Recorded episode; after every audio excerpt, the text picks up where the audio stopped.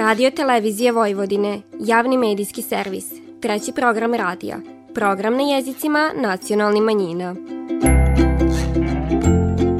Vi slušate emisiju Radio Spektar.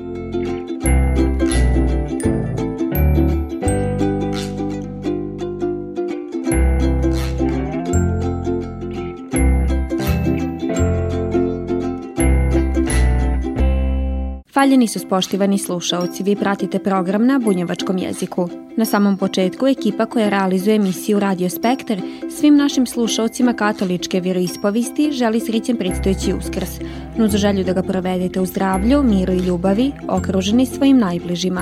A u duhu najvećeg kršćanskog blagdana bit će i cijelova nedeljna emisija, pa ćete tako čuti šta je sve prikazano na 18. uskrašnjoj izložbi koju upriličio Bunjevački kulturni centar Bajmak. A svoje maštovite radovi inspirisane uskrsom na izložbi u Tavankutu predstavila su i dica koja pohađa bunjevački jezik s elementima nacionalne kulture.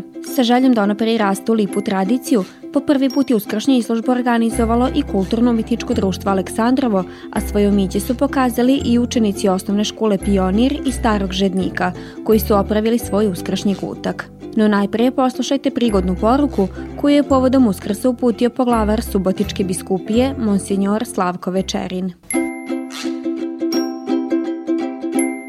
Vi slušate program na bunjevačkom jeziku. Dragi Kristovi vjernici, Isus je pobjedio smrt i On je prvi uskrsnuo. Što to znači za nas vjernike? Isus je uskrsnuo. To znači da ćemo jednom i mi uskrsnuti. Kakvi su naši osjećaji kada to čujemo? Isus je prije svoje smrti više puta rekao da će treći dan uskrsnuti. No unatoč tome Žene koje su treći dan došle na njegov grob bile su ispunjene strahom kad su vidjele da je kamen na grobu maknut i da je grob prazan. One nisu s time računale. Kod žena je radost pomešana sa strahom. Naime, u svakom čovjeku se budi strah kada noživi nešto što stavlja u pitanje njegov način razmišljanja i njegovo očekivanja. Anđeo govori ženama, ne bojte se, Isus je uskrsnuo, ne ima ga ovdje. I one su otišle s groba i ispunjene velikom radošću. Uskrsna poruka budi u nama vjeru, budi u nama nadu da ovaj sadašnji život nije sve, da se život ne završava smrću. Isusovim iskosnućem i smrti je započeo drugi život. Taj život čeka i nas, taj život čeka i mene. Isus je uskrsnuo, mi ćemo uskrsnuti i ja ću uskrsnuti. Kada nas u životu snađu trenuci tami i osamljenosti, neka nam tada uskrsna na radost daje nadu da će jednom sve što nas sada pritište i muči biti nadvladano. Iako dođe vrijeme bolesti i patnje, i tada imajmo sigurnost da će na kraju život slaviti pobjedu. Pa i kada čujemo da u svijetu vlada nasilje i tada neka u nama sije zraka svjetla upaljena na Isusovu grobu. Još samo malo i ovo smrtno zemaljsko bit će obučeno u vječno besmrtno. Krist je uskrsnuo. Ovaj svijet ima uskrsnu budućnost i mi također. Stoga želim svima vama, draga braći i sestre, da u vama žive uskrsna radost, nada i svjetlo koje nam daruje uskrsli Isus. Ovim mislima želim svima sretan i blagoslovljen uskrs.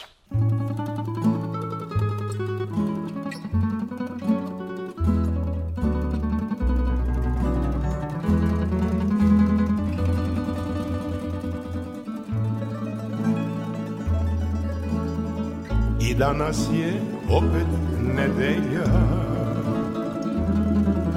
Stornja zvone zvona crkvena.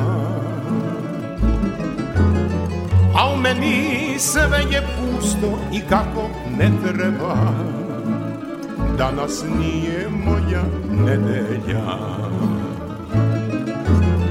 A u meni sve je pusto i kako ne treba. Danas nije moja nedelja Šta će meni zvona crkvena Kada tebe više nemam ja Zalud gledam u daljinu i raspremam mesečinu po belini tvoga jastuka. Zalud gledam u daljinu i raspremam mesečinu po belini tvoga jastuka. Dan danujem, noć noćujem i uz pesmu samujem, a ti me više ne čuješ. Dan čamujem, noć bolujem i sve više život cujem i polako s čašom drugujem.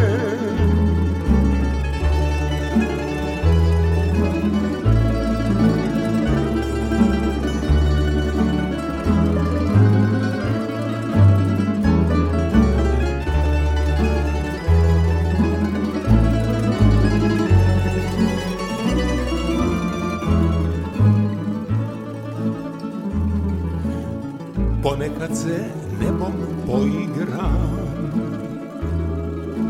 Okom plavi oblak zapara. A iz njega anđeli na zemlju padaju. I ja ih pitam da li te poznaju. A iz njega anđeli na zemlju padaju Ja ih molim da te čuvaju. Kada besne zimske mećave Divlji potok u led pretvore. Kud sudbina upre prstom Poći ću za svojim krstom Da pronađem oči neverne Kud sudbina upre prstom, poći ću za svojim krstom, da pronađem oči neverne. Dan danujem, noć noćujem i uz pesmu samujem, a ti me više ne čuješ. Dan čamujem, noć bolujem i sve više život cujem i polako čašom drugujem. Danas nije moja nedelja.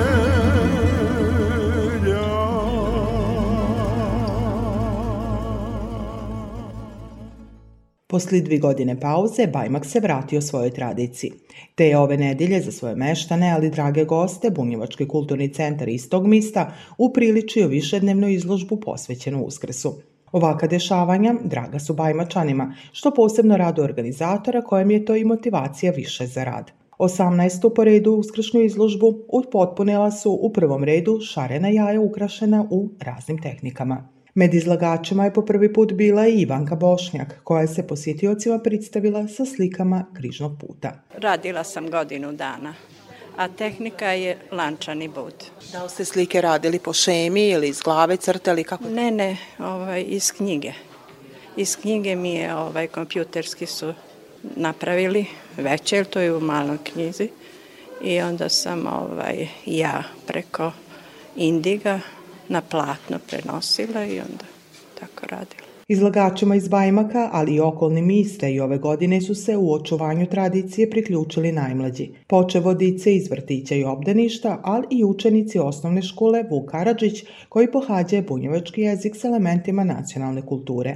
Njev doprinos ogledu se i kroz učešće u svečanom programu otvaranja izložbe, koji su ulipšali prigodnim uskršnjim recitacijama. U susret najvećem kršćanskom blagdanu učenike je darivala predsjednica Bunjevačkog nacionalnog savita.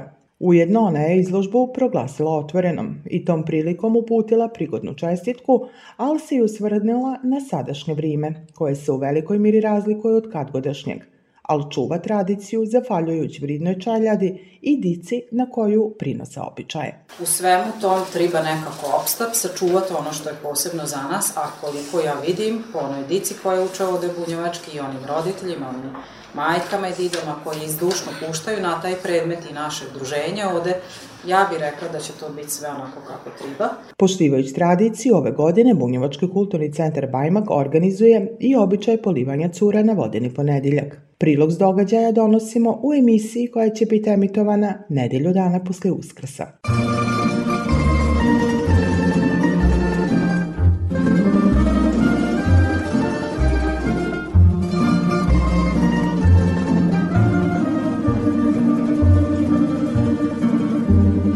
Zavejan je put za salaš moj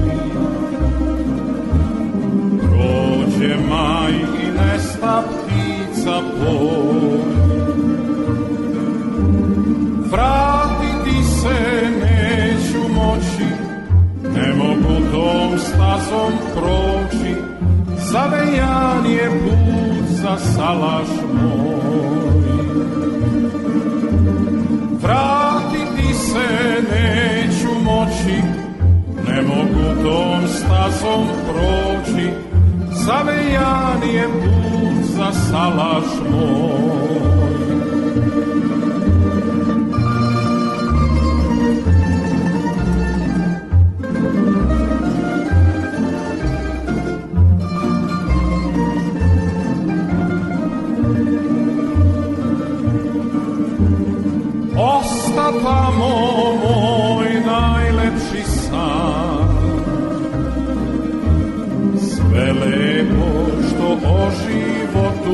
Znam.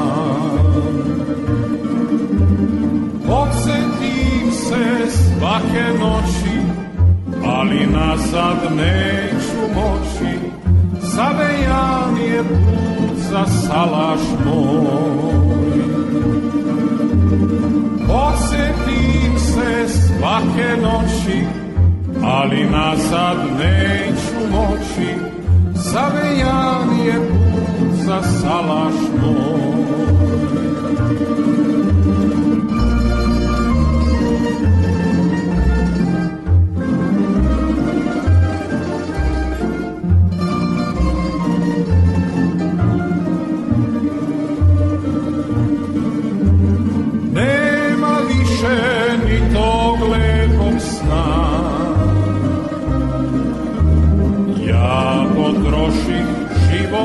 sve do dna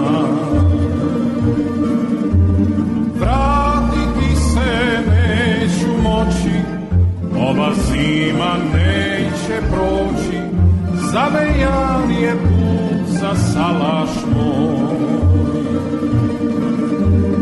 Vratiti se neću moći, ova zima neće proći, zavejan put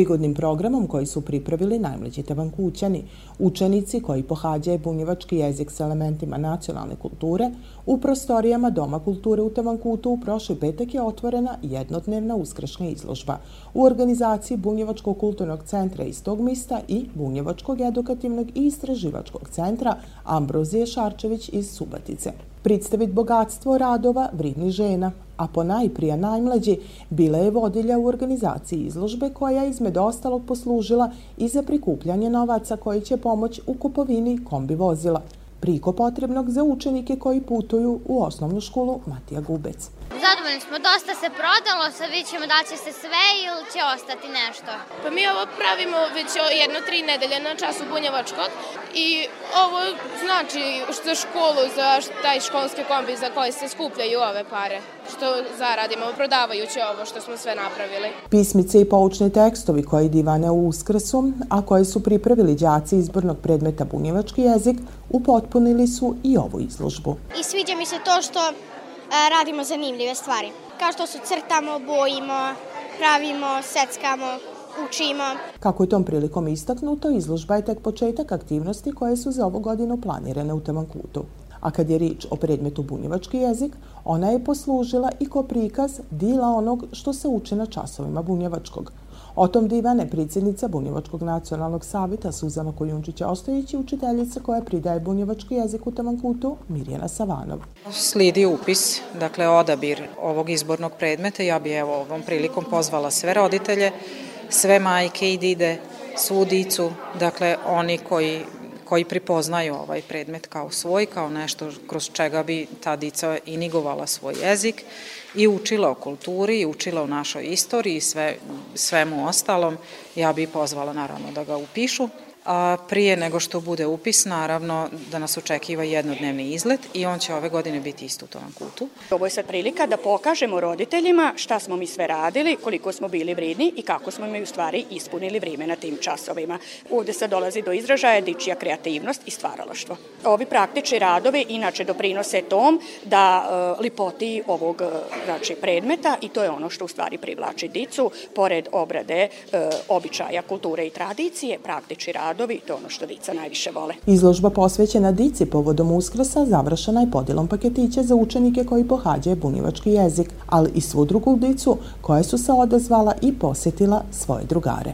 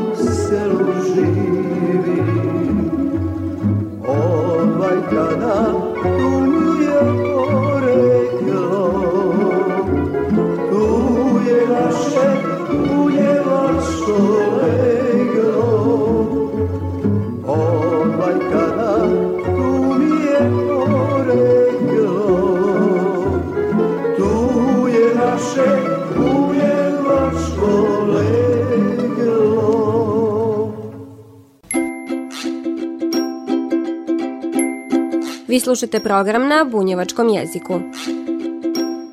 Velik broj aktivnosti bunjevačke udruženja u oči Uskrsa podstako je i Kulturno-umjetničko društvo Aleksandrovo, koje je po prvi put upriličilo kraće program kojim je otvorena prva uskršnja izložba ovog društva. Nuslamarsku sekciju koja aktivno radi i koja je izložila svoje radove, izložbi su se rado odazvali i najmlađi članovi, ali i ostali pojedinci okupljeni oko ovog subatičkog kulturnog društva. Objašnjava Tihomir Vrbanović, predsjednik Kuda Aleksandrova. u nizu izložbi koje su organizovane pod, pod bunjevačkim udruženjima i mi smo odlučili da prikažemo našim sugrađanima mesne zajednice Aleksandrovo tu lepotu jaja i tu radost uskrašnjih praznika. Prva izložba Kude Aleksandrovo za pojedine izlagače bila je i prva na kojoj su izlagali, iako se već godinama bave ručnim radovima.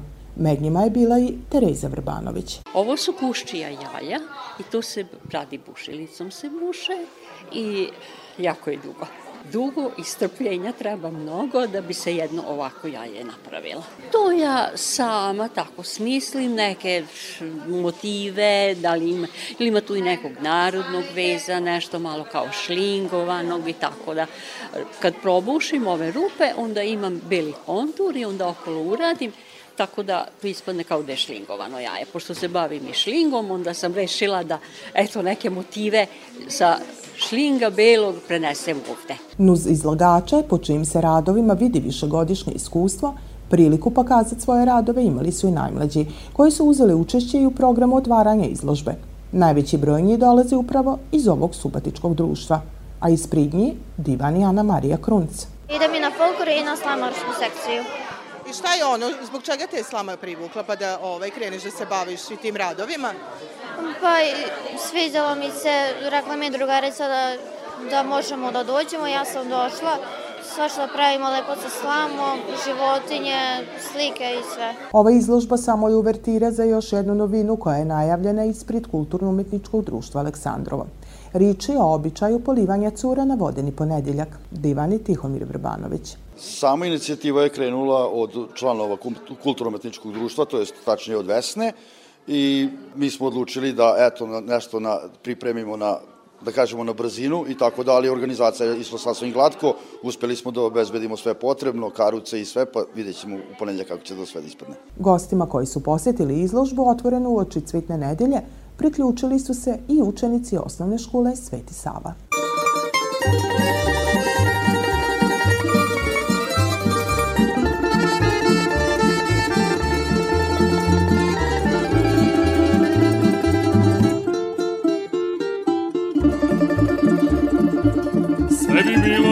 bolje za nas dvoje bile moje Da večeras mesec nije žut Da su kere malo tiše, a ja da sam malo manje ljud Jeste da samo malo manje ljud Nije mi noć Ne želim da objašnjavam. Ne zovi me Danas sam nešto umoran Ma daj, nije mi noć I šta još da ti pričam sad? Daj pusti me Sutra već neću biti mlad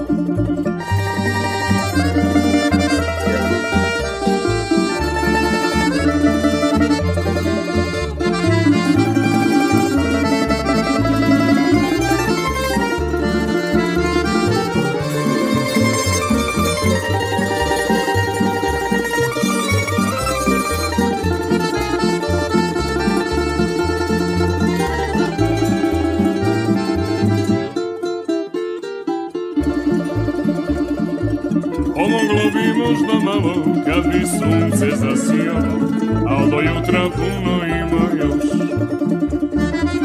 Svici u kafani spremni, za stolove društvo čeka već. Jeste da, a ti ne bi pošla već. Nije mi noć, ne želim da objašnjavam. Ne zovi me, sam nešto umoran Ma daj, nije mi noć I šta još da ti pričam sad. Daj pusti me. Sutra već neću biti mlad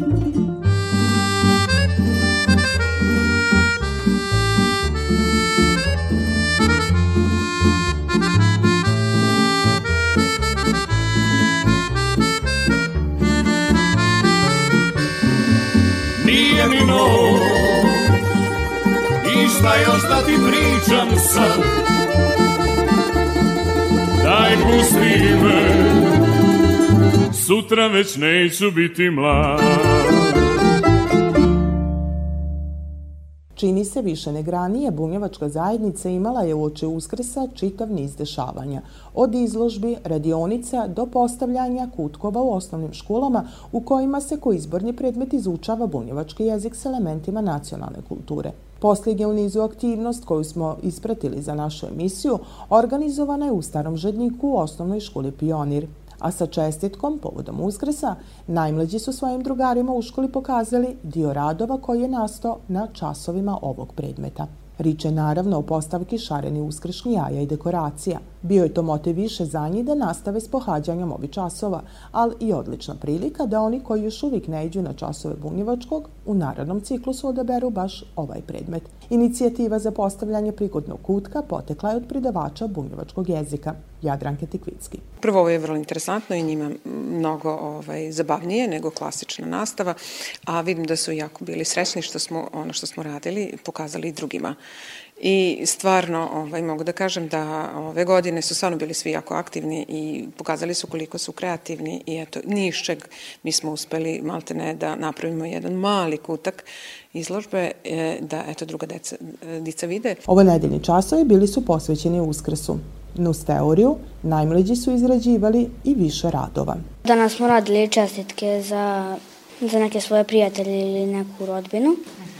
A sa e, učiteljicom smo napravili sve ovo i jako puno. Da običaje niguju i najmlađi potvrđiva Miloš Brčić, koji svake godine obađa žensku čeljad na vodeni ponedeljak. Ja sam išao s tatom i s mojim bratom starijim, koji sad idu šesti razred, išli smo da prskamo parfemom, komšinice, drugarice i to je tako sve. I ovaj, tako smo dobili naranđe, jaja i sve. Podjelom uskrešnih paketića završen je i ovaj čas bunjevačkog jezika, a izložbeni kutak, nadaje se đaci, postaće tradicija zbog koje će se narednoj temi posvetiti još više. Ujedno, to je odlična prilika da se kroz radove đaka niguje multikulturalnost.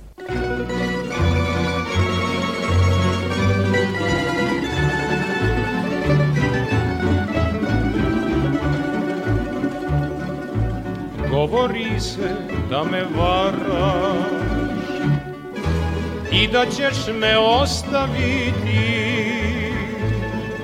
A znaš dobro da sam bola i da neću ozdraviti.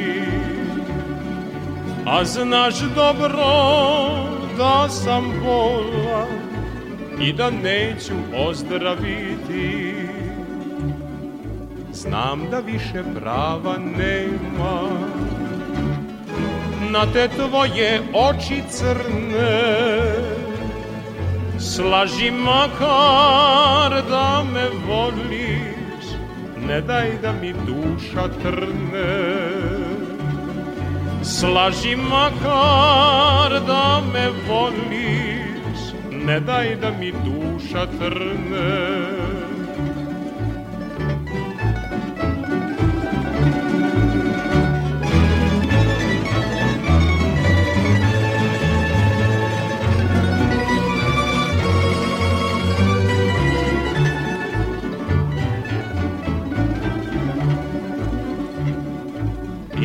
opet ići u kolo Dolazit će polivači Pivaće te pisme stare Pratit će vas tamburaši. Pivaće te pisme stare Pratit će vas tamburaši A nediljom kad se šetaš Šuška će na tebi svila. Sigurno ćeš zaboravit Da si kad god moja bila. Ne lomi mi srcu grane Sačekaj da samo stane Slušali ste emisiju Radio Spektar. Slušajte nas petkom posli podne od 14 časova i 15 minuta do 14 časova i 45 minuta na radio talasima 100 MHz trećeg programa radija Radio Televizije Vojvodine. Ovo izdanje su za vas pripremile novinarke redakcije emisije Radio Spektar, Nataša Stantić i Vanja Nešković.